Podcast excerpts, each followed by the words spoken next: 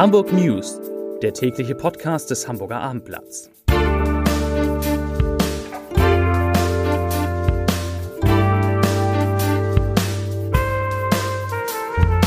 Herzlich willkommen. Mein Name ist Lars Heider und heute geht es um Eltern, die ihre Kinder mit dem Auto zur Schule bringen und dadurch für Probleme sorgen. Weitere Themen. Die Corona-Inzidenz in Hamburg sinkt die neunte Woche in Folge.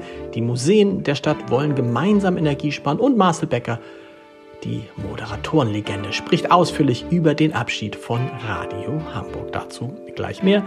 Zunächst wie immer die Top 3, die drei meistgelesenen Themen und Texte auf abendblatt.de. Auf Platz 3, warum Hamburg im Gehaltsranking nur auf Platz 10 liegt. Auf Platz 2, Inflation steigt im August auf 7,9 Prozent.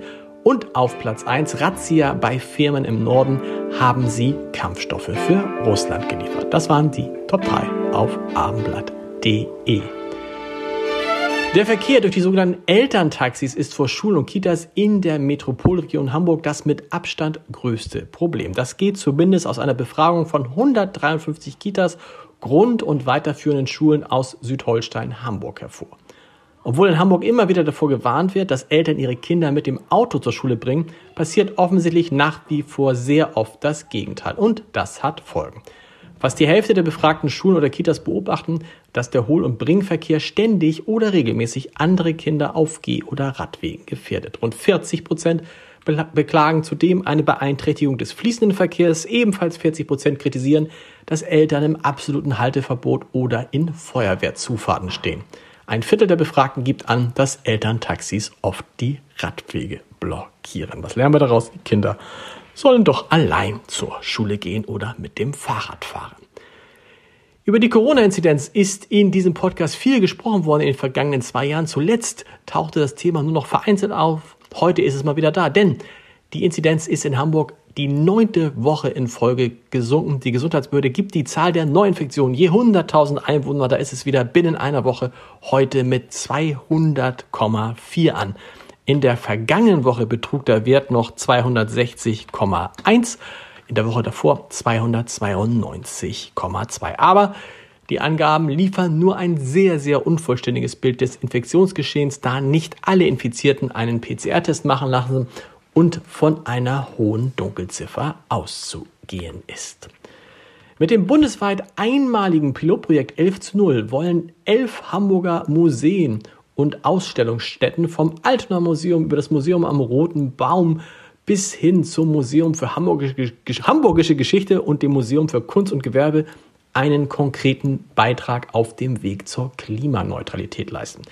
Die Kooperation mit dem bundesweiten Aktionsnetzwerk Nachhaltigkeit in Kultur und Medien sieht zwei Phasen vor. Im ersten Schritt, der mit der heutigen Bekanntgabe der Aktion startet, werden CO2-Bilanzen für die teilnehmenden Häuser erstellt. Im nächsten Schritt startete bereits im September die Weiterbildung von 20 Personen zu sogenannten Transformationsmanagern, um das Thema Nachhaltigkeit in den musealen Alltag zu integrieren, wie es heißt.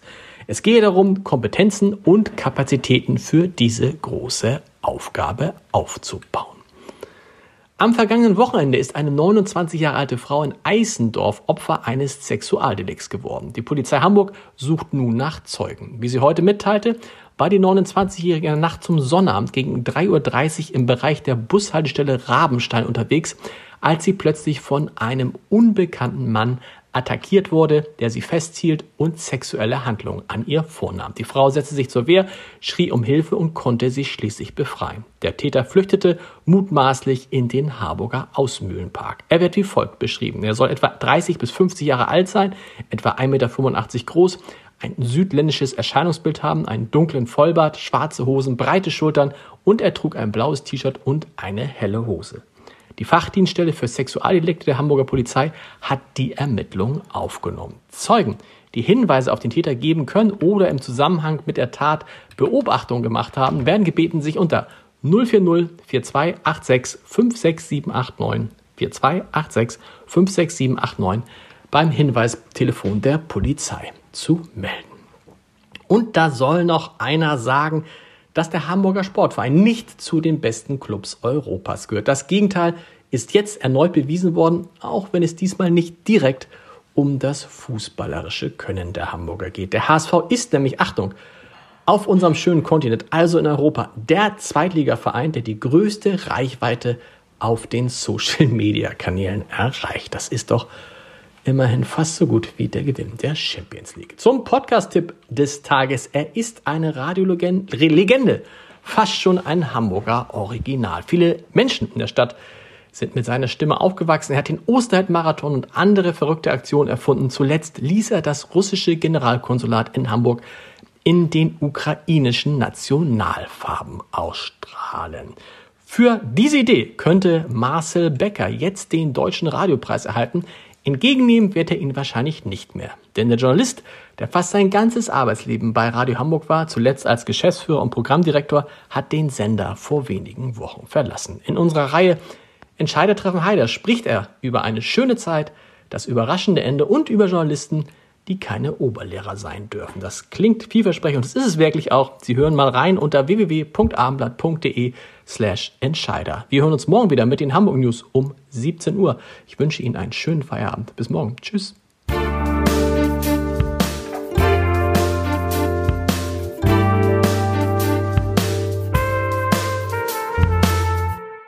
Weitere Podcasts vom Hamburger Abendblatt finden Sie auf abendblatt.de slash podcast.